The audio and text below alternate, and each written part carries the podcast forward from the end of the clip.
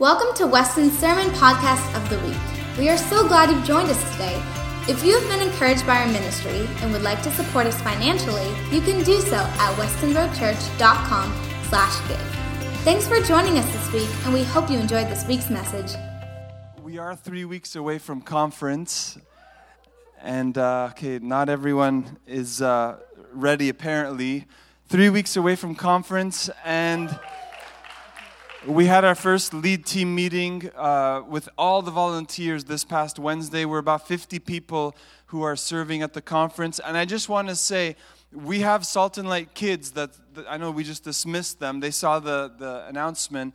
Um, but parents, if you have not registered your children or yourselves, I would encourage you from um, 18 months up until grade five, there's something for them during conference. Uh, so we just want to be very articulated and clear about that, that um, it's not just for adults and then you got to figure out what to do with your kids. Here's what we're believing for for our children it's not babysitting and it's not childcare. Uh, you saw Pastor Megan. She's coming in as a guest speaker. She's going to work with our lead team of Weston Kids to minister at a level that our children need to, to be ministered to, which is different than me and you, but where they can encounter Jesus just as much as we will up here in the main room. And so, this is our heart um, that our children have an encounter that weekend as well. So, I encourage you, sign up. And if you've been on the fence as an adult, uh, what are you waiting for? Um, this is a time where we're setting aside for God to move. We're saying, God, we've made room in our schedule and we're hungry for more. And this morning, the message that God has put on my heart as we gear into this season leading up to conference weekend, because I want us to be ready and expectant for God to do something. And the thing is, He doesn't just want to move at conference, but He wants to move in your life today. Amen? God is always ready and willing. It's us who has to be like, oh yeah, I'm, I'm here, God, and there's a purpose that you have for my life today. And with God's help, I want to speak to you on a message entitled Counter Culture. Counter Culture. And this message was actually inspired by a message I shared with the youth. So if some of our youth are here, two Fridays ago, this, this message was born out of that um, experience as we talk through some of these scriptures. But the reality is, if we are salt and light to this world, because this is what Matthew chapter 5, verse 13 to 16 tells us, practically speaking, what does it look like?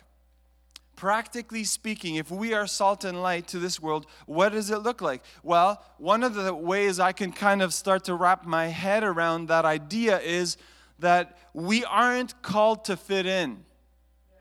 We aren't called to fit in, we are called to stand out. And, you know, when you think about salt in a meal, right, you don't really, I mean, unless you really put a huge mountain, like you can tell it's there, but the reality is when it's absent, that's when you notice it most, right? Now, light is a bit different because if this is uh, like if we hit can, can we actually do this? Cal can you kill all the lights in the sanctuary? Just yeah hit hit the big delete all. Just release the, whatever scene is on. There we go. Everything right except for the back. Okay there we go. There's some extra light and i have the ipad shining on my face. But the reality is when there's darkness now, can you hit the lights back on for the setting we had? Right? It's evident what happened. We turned back the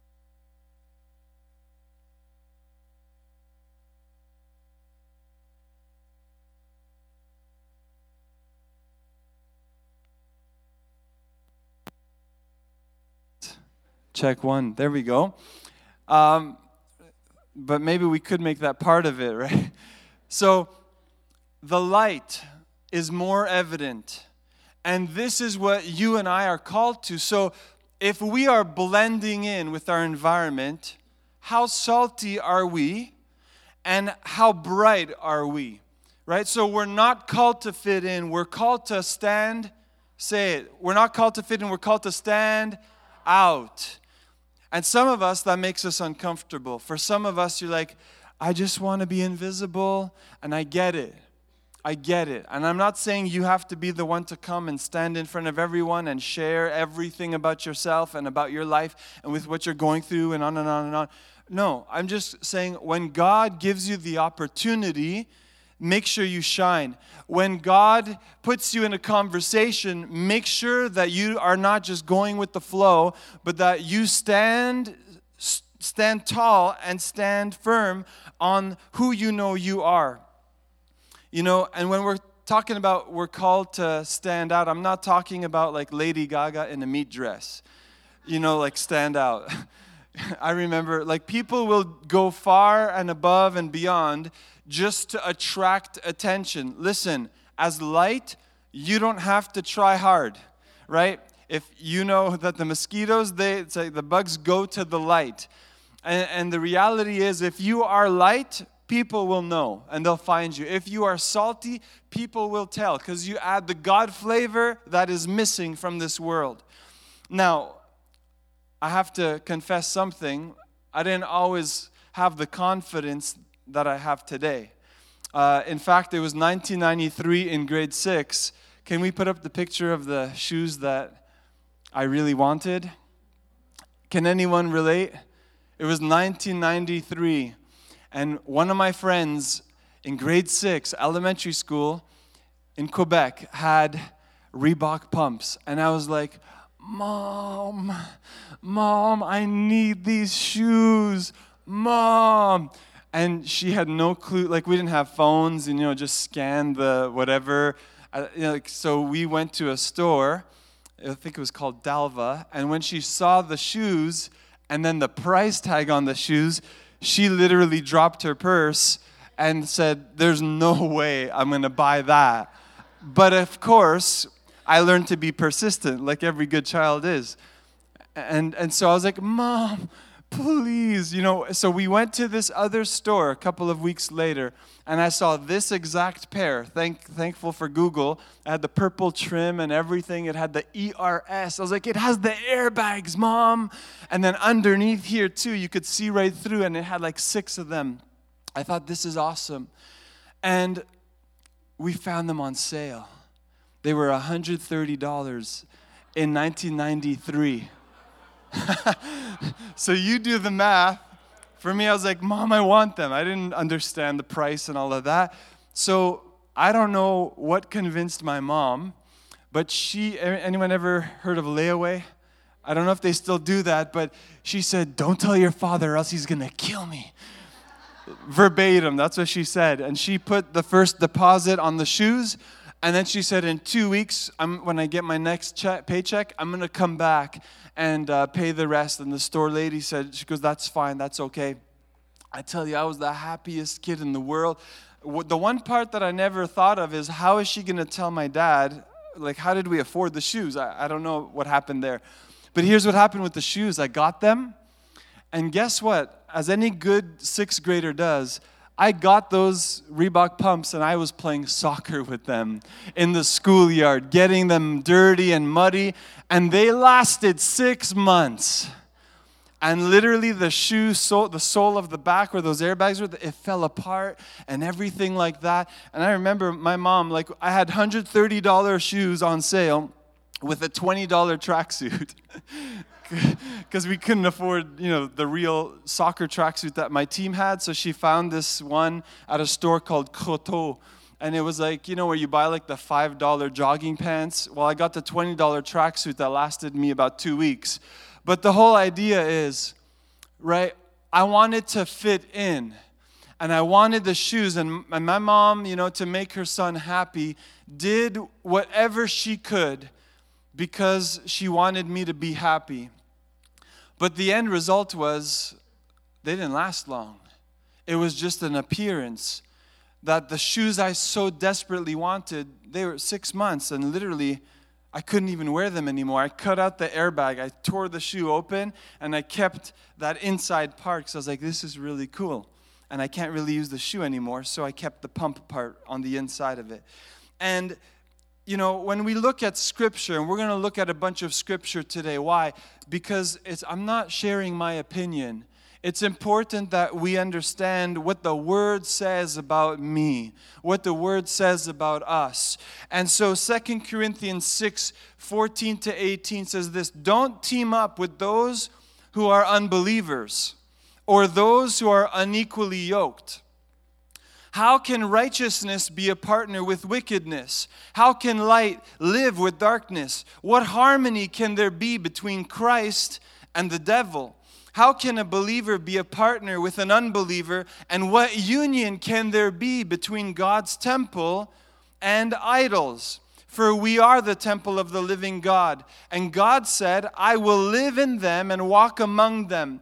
I will be their God, and they will be my people. And here's verse 17 Therefore, come out from among unbelievers and separate yourselves from them, says the Lord. Don't touch their filthy things, and I will welcome you. And I will be your father, and you will be my sons and daughters, says the Lord Almighty. But I, I want you to note verse 17. Therefore, come out from among unbelievers and separate yourselves from them. Not says Pastor John, not says my, my mentor or my Sunday school teacher, says the Lord. So we are not called to fit in, we're called to be separate. And what the scripture is telling us, you know, be ye separate in the King James Version. And it's not a popular message today. It's not. Why? Well, because you'll sound dumb. You'll sound like the only loser who shares that opinion. But you know what? I'd rather be mocked in the sight of God, but have my heavenly Father look down and say, With you, I'm well pleased. Well done, good and faithful servant.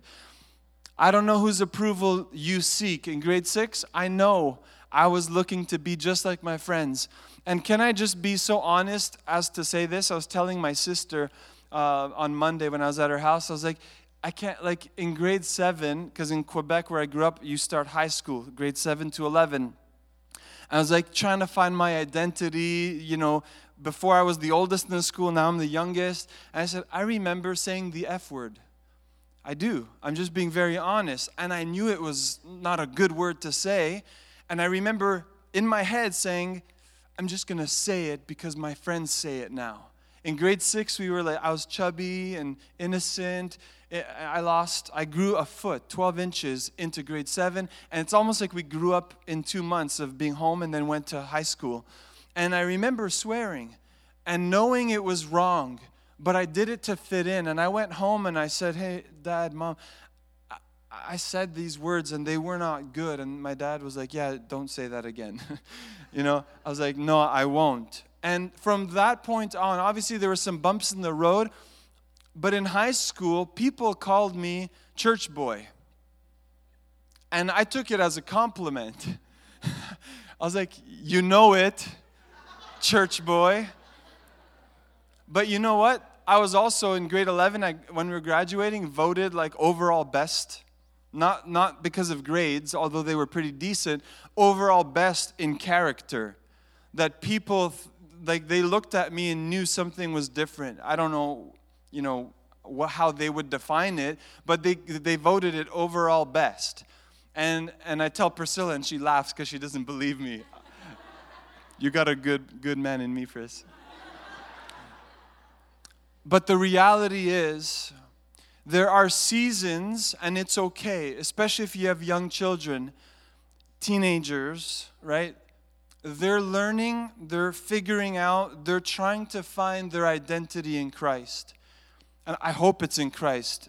Parents, if you do your part in bringing them and in raising them in the house of the Lord, teaching them at home, because it's not solely the church's responsibility, they're only with us for a fraction of the time. They're, they spend way more time at home and way more time at school.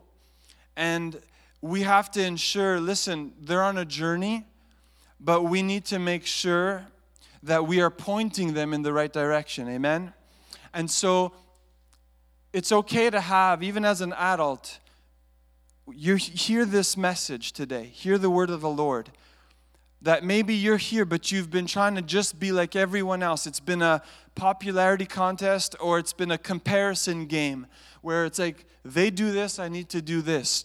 They um, did their landscaping in the front of the house. Now we're going to do our landscape. Oh, they renovated their kitchen. We have to renovate our kitchen.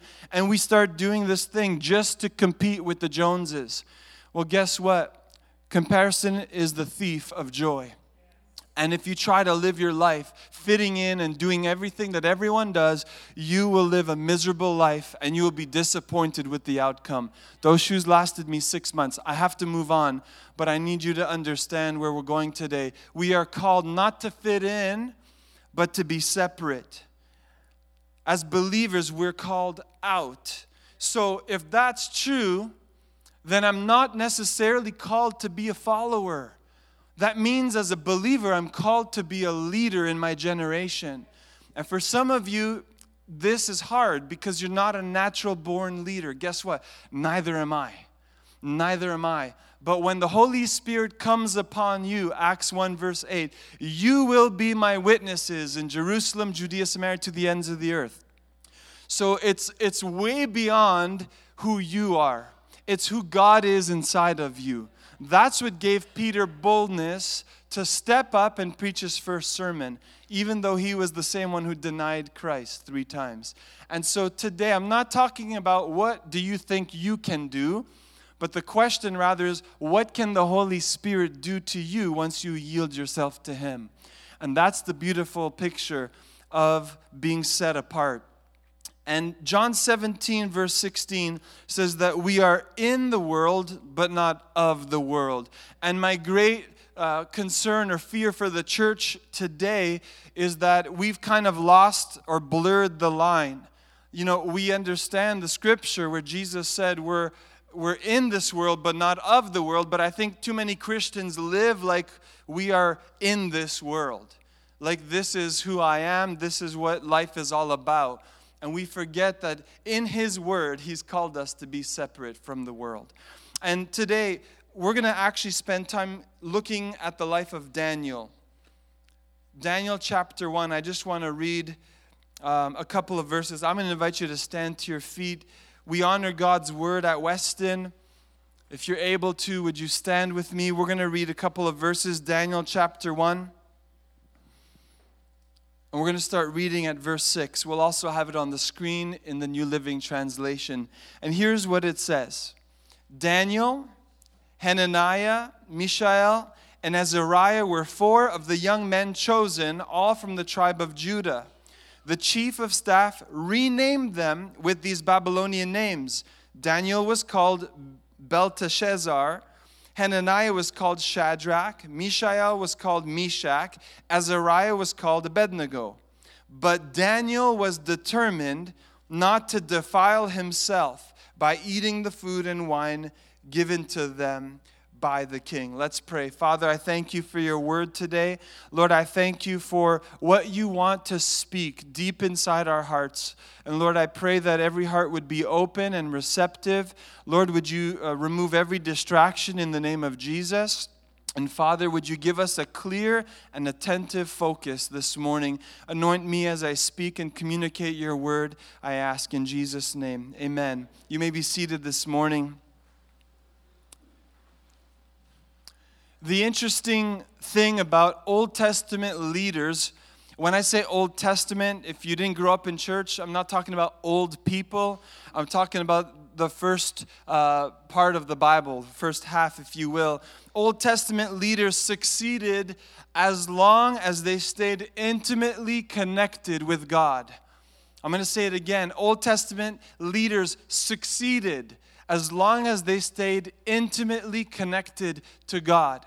And Daniel is no exception. You see, Daniel and his friends were roughly 14 years old. They were living as captives in Babylon. They were taken out of Judah, the tribe of Judah. They were brought here. And uh, Daniel 1 7 says that they were given Babylonian names. Babylonian names. And I want to just break down the why. Why were they given Babylonian names? You see, all four of these Hebrew names had meanings connected to faith in God. And so Daniel, for example, is God is my judge. So there's a direct tie. My name, Jonathan, gift from God. I know what my name means and I know what it's tied to. So all four of their Hebrew names had meanings connected to their faith in God. And the boys' names were changed as a way of encouraging them to forget the God and traditions of their homeland and become conformed to the ways of the gods, the ways and the gods, excuse me, small g, of Babylon. And so it's a way of assimilation. Yes, you understand? So, Daniel, God is my judge. The suffix of Daniel's name and Mishael's name, we have this on the screen, is El, right? The ending El. And it refers to Elohim, one of the names of God, of the God of Israel. Then the other two guys, Azariah and Hananiah, carry the suffix Yah, and it's short for Yahweh, the covenant name of God. And you could, as reference, check Isaiah 26, verse 4. And their intent in giving them Babylonian names is so that they could forget the one true living God. And they said, now that they're in Babylon, we're going to make them like us. We're going to give them names like us, like our gods, that refer to our gods instead of their God. And they said, we're going to feed them our food, and we're going to make them like us. They, they were very selective in who they would pick they would pick well to do men. You could find the list in chapter 1 of Daniel. Um, so they were specifically hand selected now to be trained for a period of three years, to be assimilated and trained, and then could be used in the Babylonian Empire. It's amazing how they can do this. But I love what Daniel says in verse 8. And here's what he said. We read it. But Daniel was determined or another translation said he resolved. He had a made up mind. In other words, it doesn't matter where you take me, I know who I am, and I know who my God is, and this shall never change about me. And so he says, Listen, we're not going to eat the food of the king. We're, we're not going to do that. The guy who's overseeing them, long story short, says, Listen, I'm going to get in trouble if you don't listen. And they, they end up convincing him to allow them to try it for 10 days. And what's amazing is that they don't eat the king's menu, they eat their own of consisting of vegetables. And then it says that after 10 days they were stronger and healthier than everyone else who ate all of the other food that the king wanted them to eat, the good food, the good stuff. And what's amazing is like 10 days of this period of this process, but it said that they were as a result 10 times more capable than all the other people. Isn't it amazing? When you stand firm in who you are, in your intimate connection to God, that you can succeed even though you're a captive, even though you're held hostage. And, this is what Daniel's context was. James chapter 4, verse 4 says this Don't you realize that friendship with the world makes you an enemy of God? I say it again if you want to be a friend of the world, you make yourself an enemy of God. Remember, we read it, Second Corinthians, be ye separate. That we are called to be different. We're not called to conform. And James is reminding that us again of that reality that we are in this world, but we're not of this world. Can I have friends who are unsaved? That 100%. How else are we going to win the lost? How else are we going to share the good news of Jesus Christ? The difference is when you are no different than them. That's the distinguishing point. Daniel was determined, we said. He was resolute and resolved. And the reality of their story, and I encourage you to read further on in the book of Daniel, but we see that when they take a stand for their God and what they believe, God always blesses them. God always blesses them, but it doesn't mean that they don't face opposition. And what happens is in chapter 3, right, there's a, a big gold statue that King Nebuchadnezzar has built. And the, the instructions are whenever you hear the music, you have to bow to this statue of King Nebuchadnezzar. Well, guess what? Shadrach, Meshach, and Abednego refused to bow. So you could only imagine how they stick out like a sore thumb. In Daniel chapter 3, you can read it later. The reality is, they're like, why aren't these guys, like, we're going to give you one more chance. And they're like, uh uh-uh, uh, not going to do it. And so they have no choice. They have to throw them into the, the, the fiery furnace. And they turned up the heat so hot that when the guards went to throw them in, they themselves died. But guess what? When the three were put in, their hair wasn't burned, their clothes weren't burned. They did not even smell like smoke, the Bible says. And they came, and by the way, when, when they were looking in, they said, Didn't we throw three? Why do we see four? And the idea is, the application is that there's another in the fire. That he's the God who goes before you, the God who's behind you, but he's the God who's right beside you. So don't be afraid to take a firm stand for what is true and for what is right and if, and if you are faithful to do what God has asked us to do in His Word, you'll see that you will never stand alone. You might be alone physically in the situation, but you're not alone. Jesus said, I will be with you even to the end of the age. Daniel chapter 3, they face opposition. Daniel chapter 6, Daniel has his own experience and they pass a law. Now, King Darius in chapter 6, and, and Darius and Daniel were friends. They were friends. And, and Daniel was of great use and of great help. And the reality is, the other people, because haters gonna hate, we know that.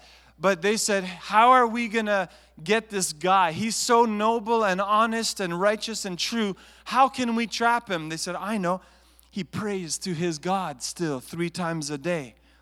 And maybe if we can get Darius, King Darius, to pass a law, then eventually Daniel's going to pray and we could trap him, we can catch him. It's exactly what happens. Daniel hears about the law, but guess what he does? He goes to his place as usual. He opens the window as usual. If it was you and me, we would do it maybe a bit differently. But the reality is, he's, he's, not, he's not threatened. And long story short, we have to move on because I told you we have stuff to get through this morning. Long story short, Daniel's praying. And they come and they see, and then they report him. Daniel's arrested, thrown into the lion's den. King Darius is heartbroken because this is his buddy now, but he broke the law. And it says that he was sorry he even made that law. They tricked him into doing it. And then Daniel's thrown in. And in the morning, King Darius comes. He's like, Daniel, are you still alive? Are you still there? He's like, Yep, all good. I'm good. We're good. He's like, Oh, praise your God. Praise the God of, of Daniel. He, stand, he stood firm. He stood firm, unwavering. Some of us, we fear the gossip in the workroom or the lunchroom. And so we conform and we bend and we say whatever needs to be said so we could, you know, be in the good books. So we're not the subject of gossip. Who cares what the world thinks? Who cares? And I say that like that because I love you. You know who else loves you? Your Heavenly Father. And there's no other approval that I seek. I don't seek man's approval, but I seek the approval of my Heavenly Father. And Daniel stands strong and he's faithful. And God shows up.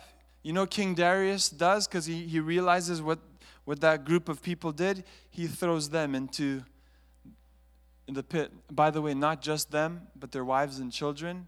I can't twist what the scripture says about that part, as scary and, and crazy as it sounds, but the punishment was severe. What can we learn from that? Daniel didn't lift a finger to his accusers. Daniel didn't try to justify himself.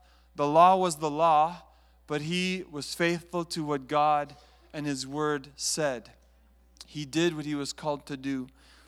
Listen, there's always opposition, but at the same time, I want you to be encouraged to know that there is also always opportunity.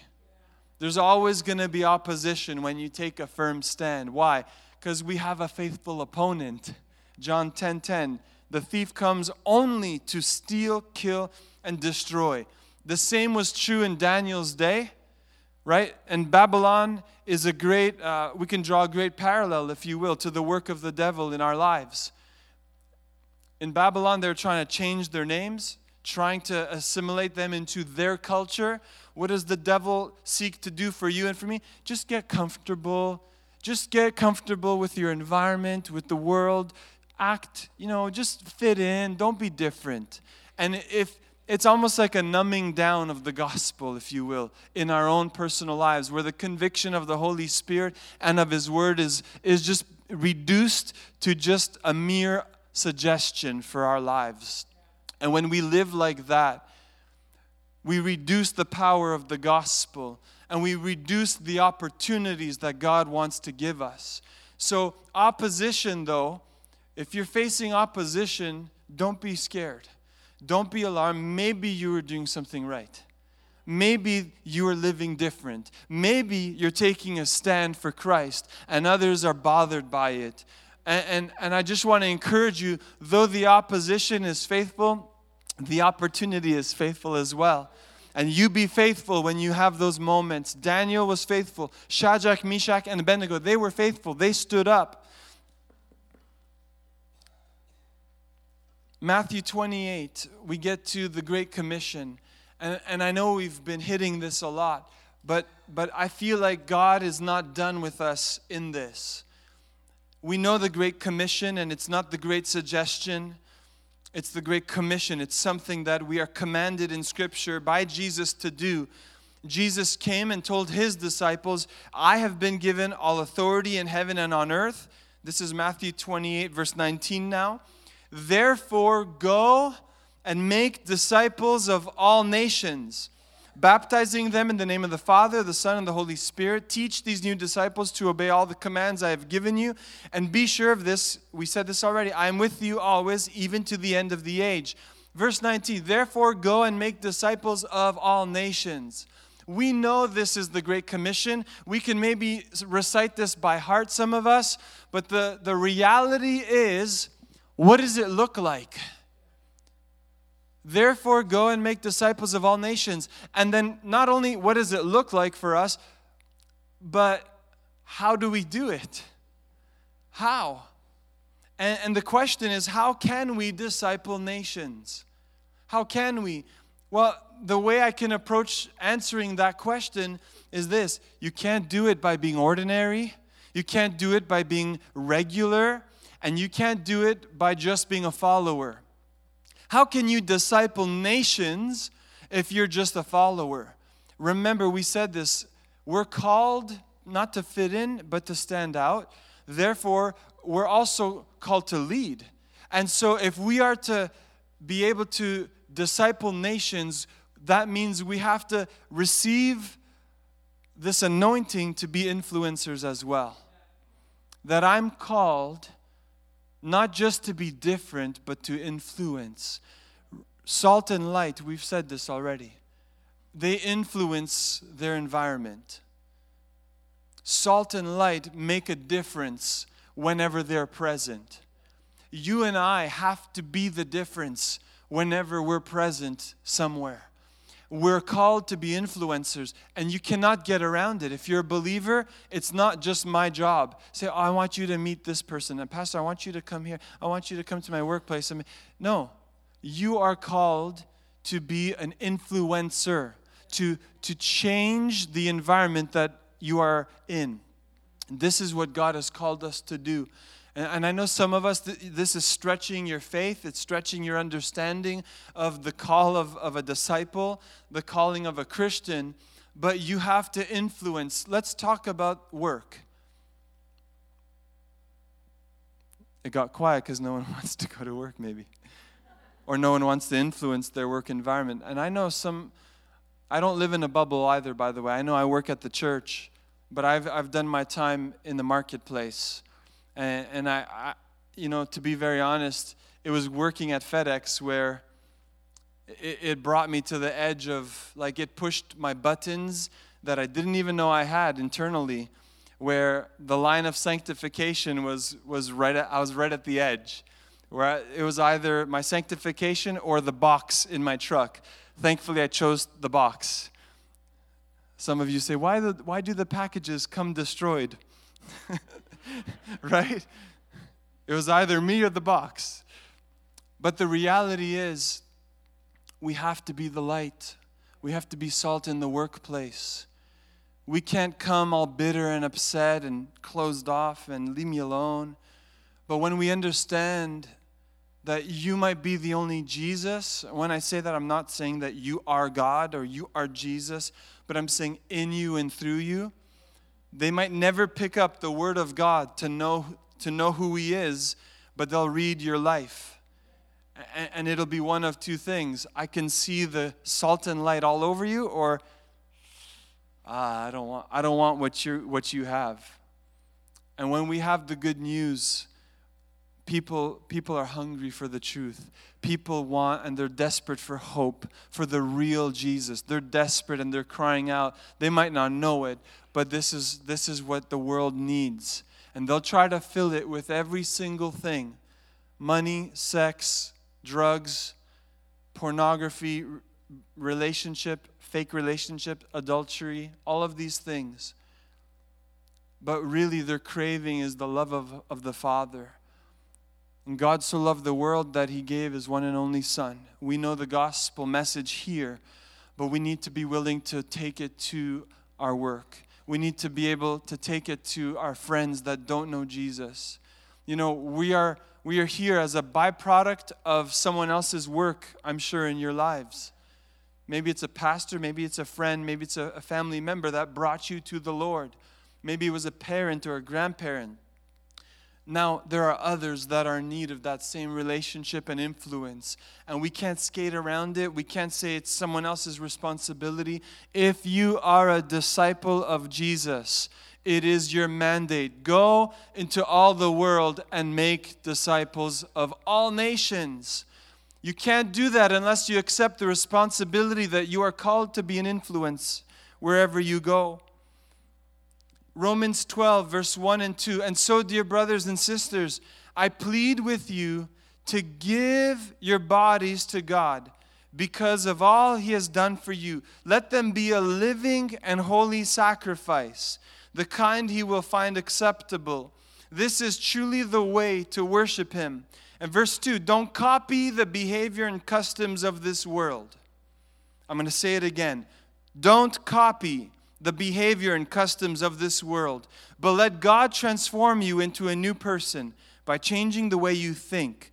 Then you will learn to know God's will for, your, for, for you, which is good and pleasing and perfect.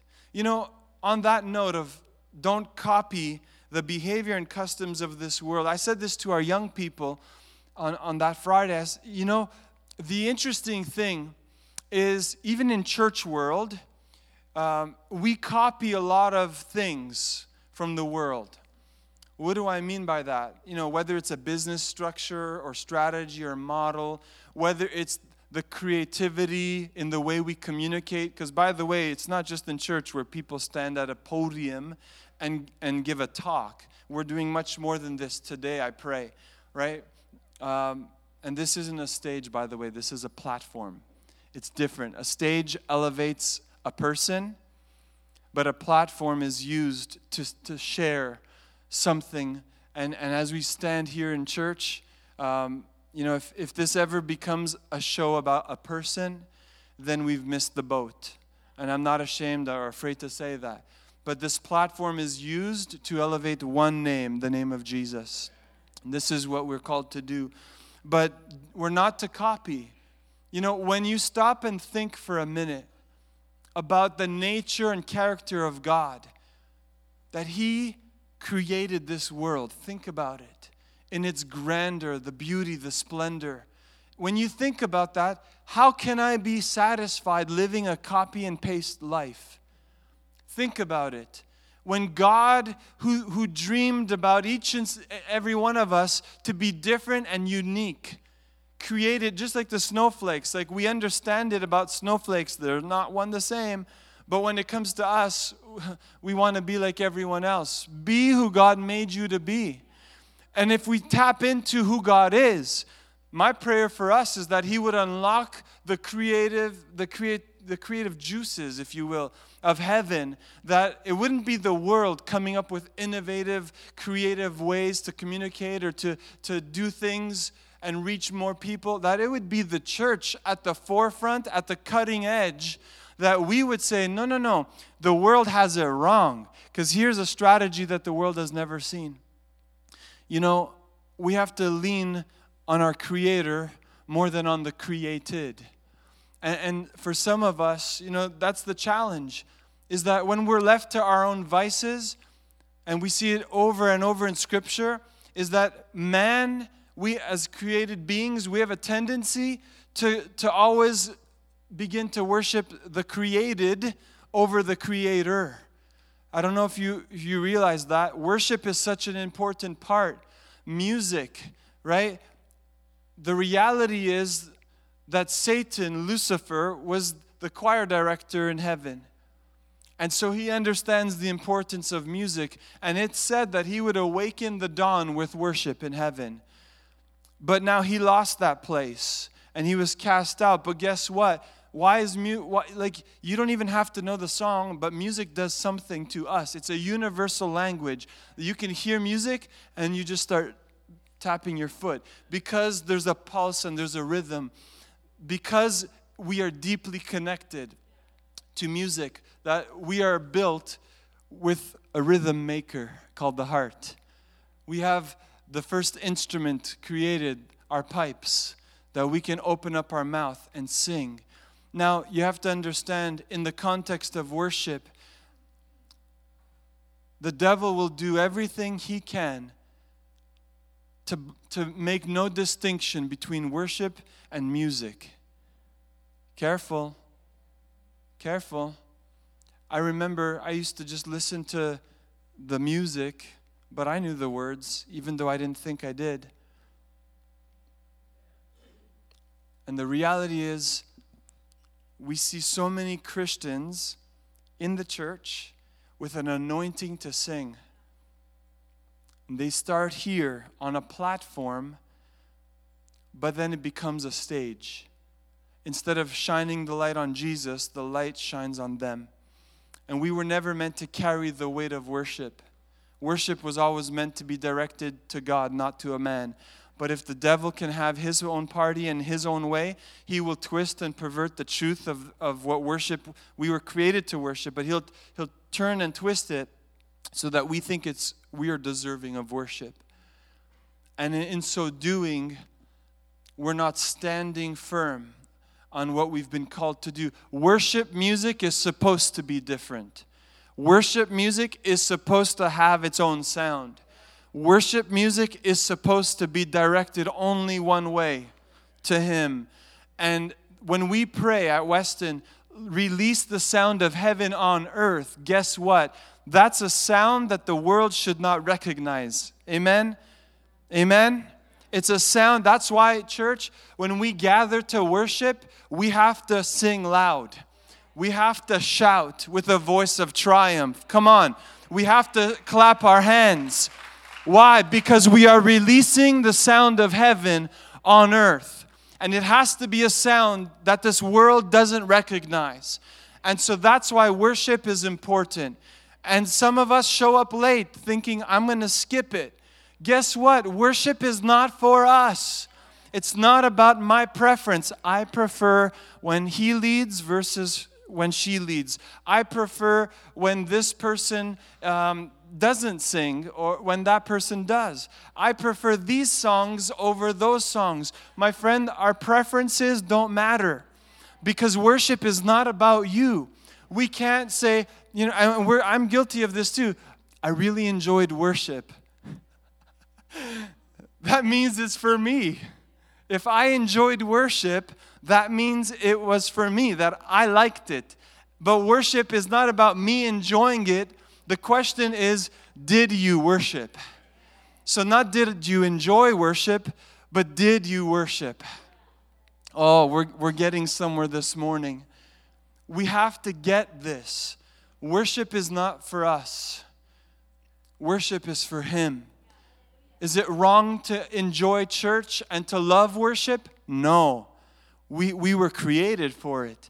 But, but the question we ask, I think, is wrong. When we say, Did you enjoy it? Let's change the question at Weston to, Did, did I worship? Did you worship? Because that's what we're called to do. Come on, church. Weston has to be known for its worship. We're called to influence the world at work, but at worship, as we worship. By the way, work is worship as well.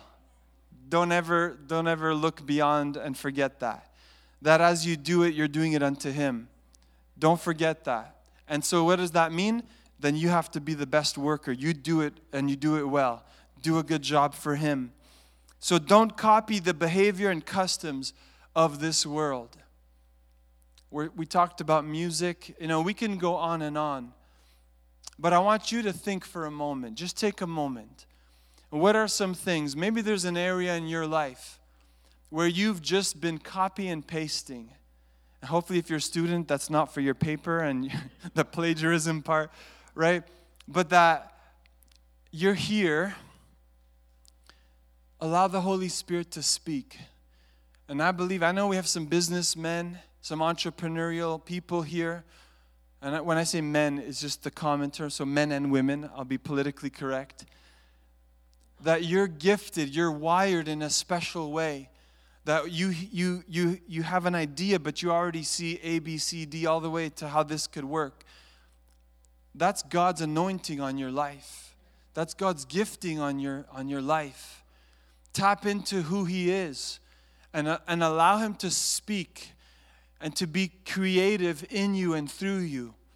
That His kingdom would be released in your special area in your special gifting.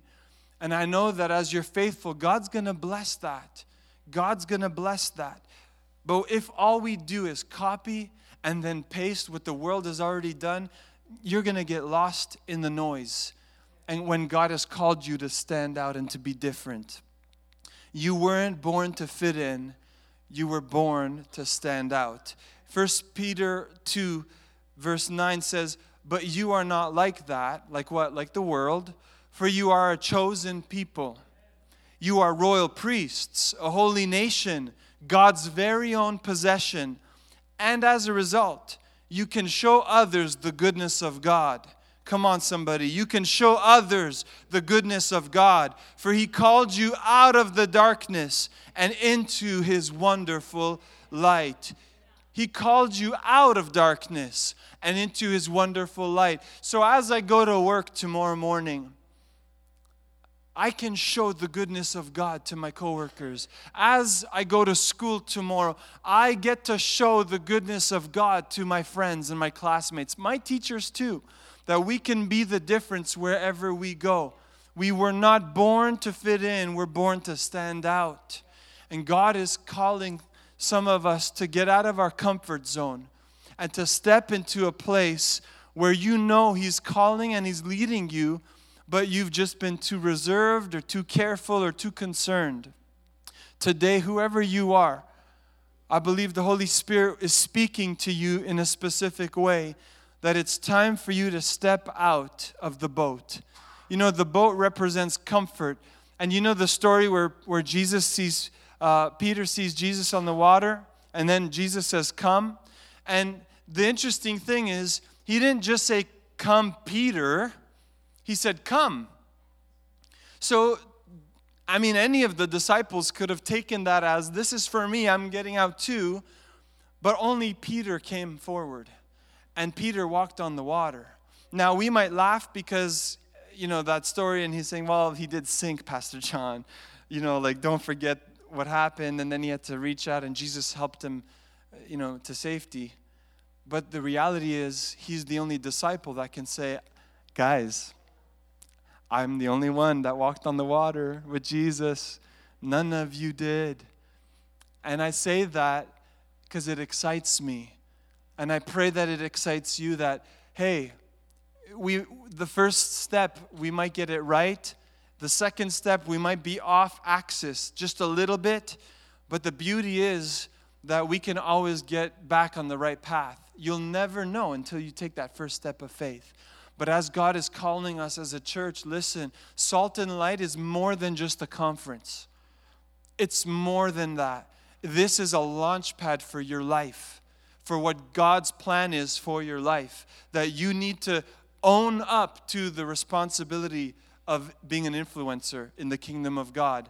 We're not looking for followers. There's a season we know to be disciple, to, to learn, to grow. Jesus had his disciples, but there came the season where he's like, You go now. I release you. I lay my hands on you and I say, Go do what you've seen me do, you will do. And you know what Jesus says? Greater works shall you do.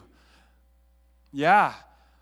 But unless we own up to it, and count ourselves a part of the church of Jesus Christ, we're not going to think it's our mandate or our responsibility. So, friend, don't exclude yourself from what God has called you to do. Don't, don't think, well, someone else will do it. If God has called you and you're a believer, you have a role to play in the kingdom of God. Can somebody say amen? You know, um, we're going to lead into uh, a time of prayer and fasting. And I, the way I want to close this is we have two big things that we are getting ready for. Number one is the federal election. Number one. And then number two is Salt and Light Conference. And what I want to call the church to is to come around a time of prayer and fasting. And it's going to be a little different than the kind we do in January, where we do it corporately and we gather for nights of prayer.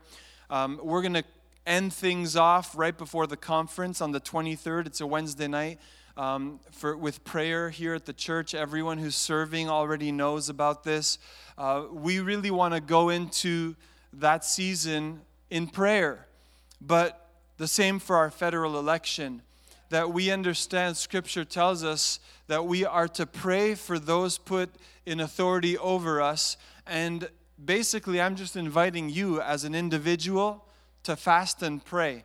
Um, how that looks like in your context, I'll leave that up to you.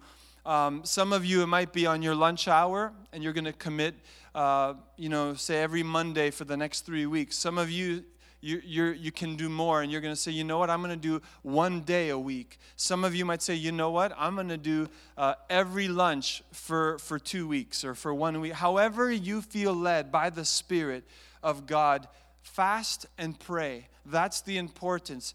What are we doing? We are setting aside a block of time to say, God, I'm here to meet with you. We could have you sign up on paper, but to be honest, we've had that in the past and, and, people still have done it or did not do it and it becomes semantics at that point what i believe is really the essence is our heart what, where are we in this you know god's not waiting you committed for uh, Monday at lunch and you missed it. Shame on you. I don't think God is like that. But, but we have to be like, God, I missed this. I said I was going to do it. I'm going to make it up. And, and how you do that, just do it. And so when we say fast, I'm looking beyond just like, I'm going to not watch TV for, for a couple of nights. But then, you know, there's the hockey game on Wednesday nights. So I'm just going to make sure that my fast fits like that. Now I'm saying, come on if we really believe that this matters, that, that we want God's way and will for our country and our nation, as we fast and pray, it's for conference, but it's for our country as well. Why? Well, we're, we're called to influence. I have a cousin in politics. He's visited our church before, and he's been interviewed on TV asking for opinions, all that. I'm like, Lord, I pray that you would just even as he's been in our church, that you would speak and, and move in his heart and in his life. Pray for our, our politicians. We had a man show up last Sunday after church. Maybe he was looking for, for support or anything. I said, Listen, uh, you're not going to stand up here before our church. Like, we have a specific purpose of why we gather. But I said, On the Sunday night, we're going to be praying, just so you know. And he said, Could I come? I think he has a Muslim background. I said, You can come. I won't give you the mic but I said, we're going to lead and, and we're going to pray. So we're going to pray that God's will is going to be done in this nation. And, and I believe this I'm not going to tell you how to vote, but I believe we need to be informed, and you could do that yourself. You can, there's enough resources online that you can figure out which party stands for what.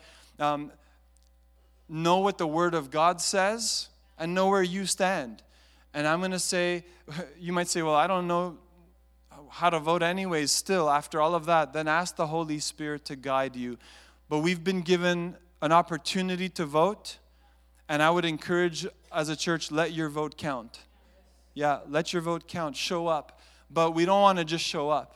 We're going to do it through prayer and fasting so that when we arrive at on the 21st, when it's time to vote, we know what we're doing. Number one. Number two, when conference is coming, we're not just showing up saying, All right, God, show me, show me what's up. We're coming hungry and expectant.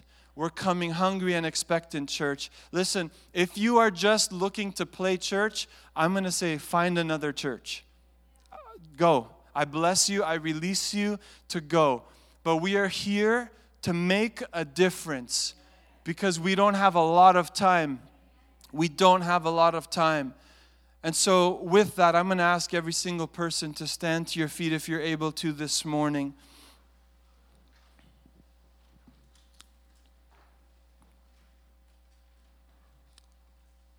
Tonight, we have encounter night, and I saved it for last because it's the response to this morning's message encounter night. We're going to launch into a season of praying and fasting tonight. And we're honored that you're here on a Sunday morning. If you're a guest, you know, we're so grateful that you're here. We've said that already, and, and I'm sincere when we say that. But tonight, we're coming to set time aside for God. It's a sacrifice in that, you know, there are so many other things you could probably have to do before Monday.